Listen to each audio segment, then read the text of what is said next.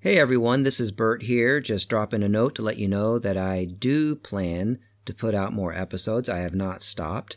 It's just that my paid work became an avalanche in the last month, and I'm just now digging my way out of that.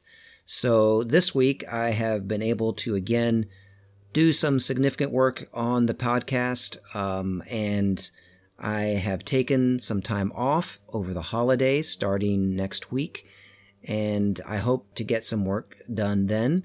Uh, I've taken 10 days off, so hopefully I can get significant work done then.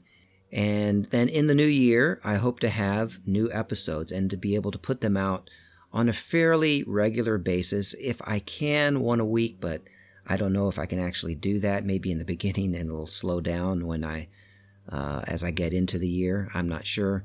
But we'll see. I'll be putting out new episodes and I will get through the Gospel of Matthew. And by the way, my paid work is really good work. It just got heavy.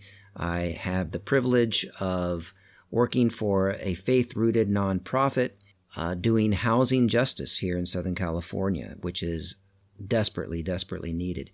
And I even think I may do a special episode on the work because it overlaps with the gospel and it is faith rooted. in. my motivation for doing it is rooted in the gospel. So there you have it. More episodes in the new year.